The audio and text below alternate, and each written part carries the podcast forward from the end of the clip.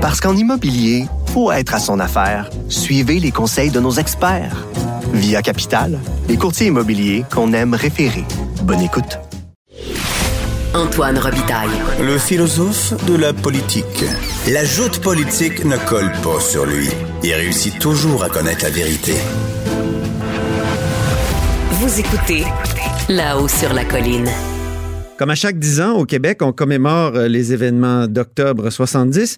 Ma prochaine invitée a comparé la manière dont la société québécoise l'a fait en 80, en 90, en 2000. C'est l'historienne Manon Leroux euh, de l'UCAM. Bonjour. Bonjour. Vous euh, écriviez en 2002 que la crise d'octobre est commémorée plus ou moins intensément par les différents groupes de la société québécoise en 80, 90 et 2000. Est-ce que c'est intense ou non en 2020?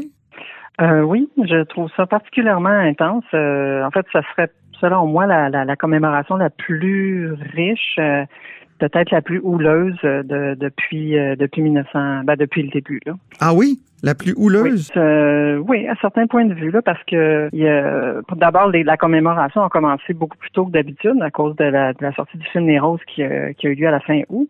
Et là, le bal est parti, puis ça a beaucoup, beaucoup, beaucoup discuté dans tous les médias. Le, film en soi était un peu euh, euh, polémique, là, de présenter le, point de vue des felkistes, de, les rendre sympathiques, euh, etc.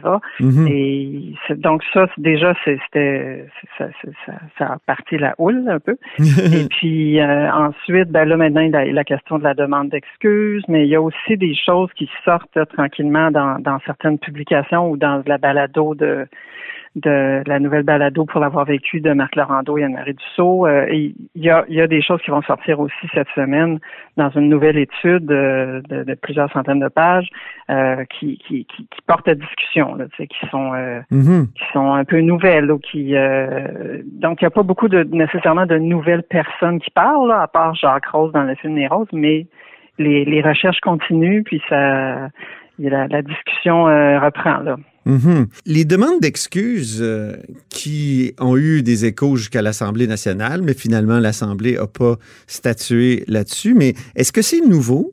Est-ce qu'il y a une mode de la contrition qui fait que euh, c'est plus intense cette année ou ça devient un sujet plus obsédant? Euh, je ne sais pas si c'est une mode de la contrition. Peut-être. Peut-être que le PQ a senti qu'il y avait un terreau un peu plus fertile cette fois-ci qu'avec d'autres euh, premiers ministres par le passé, mais la Fondation Octobre, qui a été euh, fondée au début des années 90, euh, avait déjà demandé à plusieurs reprises des, excuses au gouvernement fédéral pour l'emprisonnement des centaines de gens. Mhm. Donc ça, c'est pas nouveau. Ils ont ils ont pas réussi. Ils ont Jean Chrétien avait refusé, et donc pour le moment, ça, ils ont ils ont fait autre chose. Ils ont fait un monument devant la Société Saint-Jean-Baptiste. Ils ont poursuivi la recherche euh, sur le sujet. Mais euh, donc, les excuses, euh, c'est quelque chose qui est... En fait, à, l'époque, avec Jean Chrétien, c'était sorti à peu près à l'époque où il y avait des excuses qui étaient demandées pour les Canadiens d'origine japonaise. Oui. Ils avaient été emprisonnés pendant la Deuxième Guerre mondiale. Donc, un peu dans cet esprit-là, là, il y avait des excuses qui étaient demandées. Mais c'est pas quelque chose qui revient régulièrement. C'est pas, c'est pas automatiquement à chaque dix ans qu'on demande des excuses.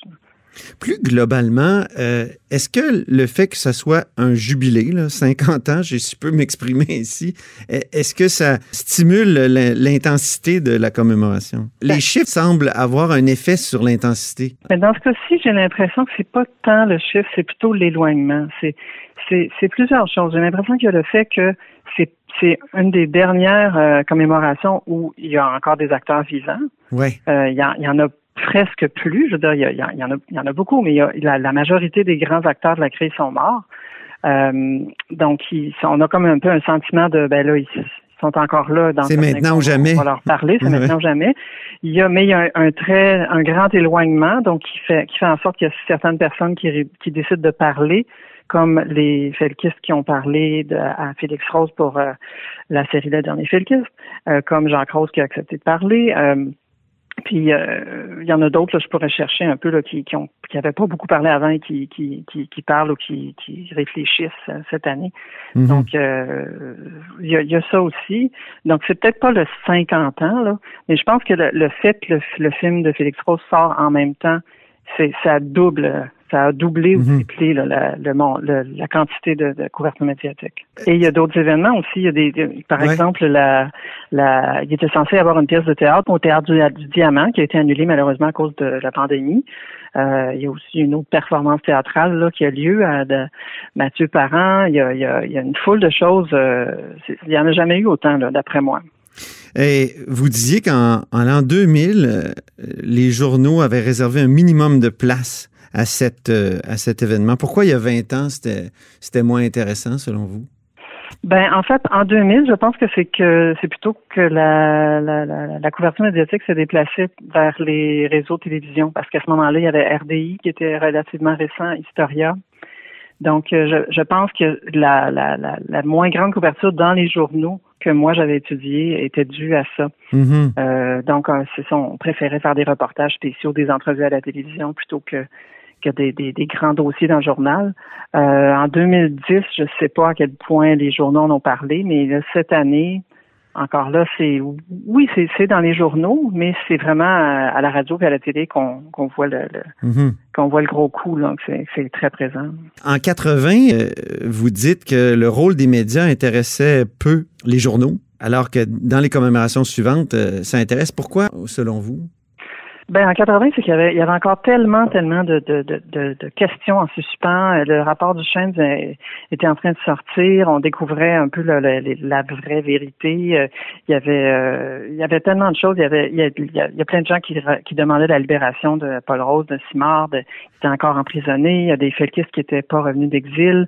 Euh, il y avait les commissions Keb et McDonald qui venaient d'avoir lieu, tout ça. Donc, je pense que s'il y avait comme pas de place pour commencer à s'intéresser à des, à des, euh, à des questions un peu périphériques comme le rôle des médias. Ouais. Puis là, ben en 90, on, ça, ça a commencé à être euh, plus intéressant. On a commencé à regarder ça. Puis il y a Bernard Dagenet qui avait publié un livre là-dessus. Donc c'est devenu plus euh, plus à la mode. Puis plus on s'est rendu compte qu'ils avaient que ça avait été important puis qu'il y avait eu une, une sorte de manipulation des médias, ben là c'est devenu un des thèmes euh, un des thèmes incontournables de, de, de- de la couverture de la crise. ouais. Donc, en 80, l'événement est encore chaud. En 2020, Ben, C'est vraiment d'actualité en c'est ça. En, en 2020, il est pas mal froid, l'événement. Et, et, euh, mais pourtant, intensité de commémoration, euh, c'est surprenant.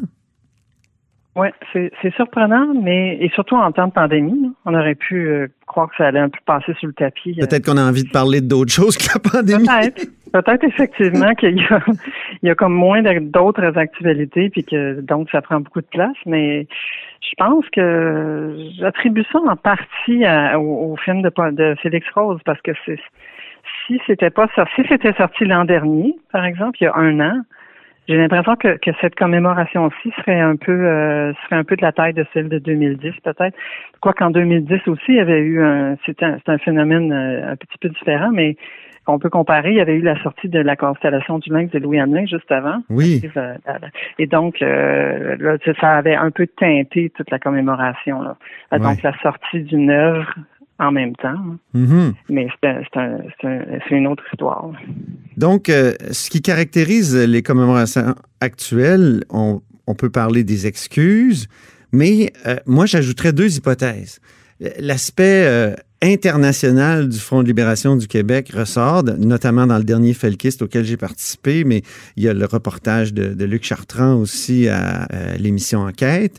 Euh, et on, essaie de faire l'histoire du mouvement du, FLQ euh, en entier. Ce seraient mes deux hypothèses. Qu'est-ce que vous en pensez? Ouais. Ben, effectivement, il y a quand même une assez bonne place qui est donnée à- à- au contexte international. Il y, a, il y a enquête, il y a aussi eu une- un gros article dans le Devoir à ce sujet-là. Oui, oui. Euh, donc, euh, ça, c'était c'était pas très présent autrefois. C'est peut-être parce que en 80-90, ça c'était encore euh, évident pour les, les gens. Les gens s'en rappelaient donc, euh, du contexte, puis que ça sortait pas de nulle part. Puis plus on s'éloigne, plus on oublie que que ben on oublie complètement ces événements-là à l'échelle internationale et, euh, et la, donc comment ça s'insère. euh, Donc, les liens de- du FLQ avec euh, les Black Panthers, notamment, mais aussi, Ouais, ben, évidemment, des choses ouais, les révolutionnaires euh, un peu partout dans le monde, jusqu'à l'IRA. C'est assez fascinant, ça. Moi, j'avoue que ça m'a... Quand on a préparé le dernier Felkis là, depuis dix ans, c'est un, un aspect qui, qui m'a vraiment impressionné. Ouais, ouais. Puis faire l'histoire du côté, mouvement aussi. hein. je pense que nous, dans le dernier Felkis, c'est ce qu'on voulait faire. euh, Ouais. Remonter pour mieux comprendre peut-être ce, ce point d'orgue qu'est le- la crise d'octobre. Oui, oui, c'est effectivement, c'est c'est de plus en plus euh, dans les dans les commémorations précédentes, c'était c'était vraiment sur la crise d'octobre. Puis là, ben déjà, le film de, de Félix euh, Rose, euh, ça, ça parle de, Mhm. de, de- de- de- pas, seulement de la crise, mais des, des années avant, euh, quoique pas, pas tant que ça, là, surtout depuis, à partir de 69, mais déjà la maison du pêcheur, tout ça, ça fait partie. Euh, puis de, mais ce, cette, euh, ce- cet intérêt-là pour le reste du FLQ est, est commencé depuis quelques années avec le film Corbeau, le, le film La maison du pêcheur. Donc c'est c'est remettre ça dans l'histoire du FLQ, c'est c'est- effectivement relativement nouveau. Puis euh, il y a un livre de, qui sort de Marcel Faulkner sur euh, sur son engagement au sein de la cellule euh, Vallière Gagnon. Donc ça c'est un autre éclairage. J'avais jamais eu d'acteur de cette euh, de cette cellule là qui avait publié quoi que ce soit là. Ça c'est tout nouveau d'avoir euh, un point de vue de de- d'un membre de ce de ce groupe Euh, dans votre article d'une commémoration à l'autre, dans le bulletin d'histoire politique en, en 2002, euh, article bien intéressant, justement où vous comparez euh, toutes les commémorations, vous terminez en disant, quoi qu'il en soit, il est à souhaiter que les années ayant passé, la réflexion sur octobre dans le futur ne se sclérose pas se dégage du débat toujours actuel de la souveraineté du Québec. Ça, vous écriviez cela en 2002. Est-ce que votre vœu a été exaucé cette année? Euh, ben oui, je dirais que oui. Je pense pas qu'on peut dire que ça s'est sclérosé là, parce que ça ça s'est élargi. Puis euh, il y a certains sujets dont on parlait beaucoup et qui avaient été un petit peu euh, bon vidés, que- dont on parle plus. Il y a certains sujets qui étaient plus abordés que dont on parle beaucoup plus. Puis euh, je pense, j'oserais dire que ça s'est quand même assez dégagé de la question de la souveraineté parce que cette année, en tout cas, on n'entend pas beaucoup parler de, de, de- du côté vraiment indépendantiste du FLQ, du, de, de son rôle dans la dans la dans le mouvement souverainiste, de l'effet que ça a pu avoir. Ça, c'est, c'est assez euh, assez discret. Là, ça. On parle plus euh, justement à cause du film Les Roses, on parle du côté euh, social, de la lutte sociale, on parle du côté international. euh, euh, donc, j'ai l'impression que c'est, c'est la commémoration la la, la, la moins liée à, à la question de la souveraineté. Est-ce que le grand oublié demeure pas euh, Pierre Laporte, euh, la victime de la crise d'octobre? En tout cas, c'est ce que la famille ressent. Euh, C'est ce qu'elle a Mhm. écrit dans, dans la presse. Ben, je voudrais, à chaque fois que je lis ça, je me dis, ah oui, c'est vrai, c'est donc vrai. Mais après ça, quand je regarde ce qui a été fait sur euh, sur lui, euh, je me dis, c'est c'est pas complètement un oublié. Là. En 2000, il y a eu le film euh, La Belle Province de Mhm. Cyril Leblanc qui est sorti en octobre 2000, qui traitait exclusivement de, de, de l'expérience de Pierre Laporte. Il y a eu, la, il y a dix ans, il y a eu un monument qui a été euh, installé à Saint-Lambert Ah oui, euh, pour Pierre Laporte. Oui. Pont qui Ah, a- porte son nom à Québec. aussi, oui. Mhm. Le pont, oui, mais ça, c'est autre chose parce que ça a vraiment été une décision très, très rapide. Il a été nommé en novembre 70, C'est ça. quelques semaines euh, après euh, sa mort. Donc, c'est vraiment comme un, coup de tête un peu, là. C'est c'est pas c'est pas exactement une commémoration. Non. Euh, et, euh, Mais et ça là, perpétue année, sa ben, mémoire, c'est ce que je veux dire. Ça perpétue oui, oui, sa mémoire. Oui. C'est ça. S'il n'y avait pas le pont, s'il n'y avait rien qui s'appelait Pierre Laporte, euh, Mhm. rien d'important, ça- on pourrait on pourrait le réclamer, j'imagine. Euh, et là, ben, il va y avoir une entrevue cette semaine avec euh, le fils de Pierre Laporte à, à, à RDI, Mhm. avec euh, Marie Dussault. Donc, oui, d'une certaine façon, il est oublié parce que des fois, on peut parler très longtemps de la crise d'octobre en, en, en ne parlant pas de Pierre Laporte. Euh, mais en même temps, c'est c'est tellement complexe, c'est tellement euh, riche, là, si on veut, de- Ouais. comme, comme événement, comme euh, avec les retentissements avant, après, tout que Pierre Laporte, mais c'est c'est c'est un élément, c'est pas ce qu'il y a de plus triste dans la crise d'octobre. Puis je comprends que sa famille, euh, on Mhm. peut pas imaginer là, les, les, les répercussions. Surtout, euh, j'ai j'ai réentendu euh, euh, justement à la balado de M. Laurando euh, la, la- les lettres euh, qu'il écrivait et on, on voit à quel point sa- toute sa famille dépendait de lui, là, pas seulement sa femme et ses enfants. là. ça a dû avoir, ça a dû être une, Mhm. une catastrophe là, absolue dans, dans sa famille. Ouais. Donc, euh, oui, d'une certaine certaine façon, c'est vrai qu'on n'en parle pas beaucoup, mais on, on en a quand même parlé. euh. Puis il y a- une biographie de Pierre Laporte qui est sortie. Par Panton, oui. Oui, oui. Ouais. Ben, merci infiniment, Manon Leroux. Ça me fait plaisir. Qui est historienne euh, et auteur des Silences d'octobre, entre autres, mais aussi d'une commémoration à l'autre, un texte qui a été publié dans le Bulletin d'histoire politique en 2002. C'est tout pour La Haut sur la colline aujourd'hui. N'hésitez pas à diffuser vos segments préférés sur vos réseaux et à demain.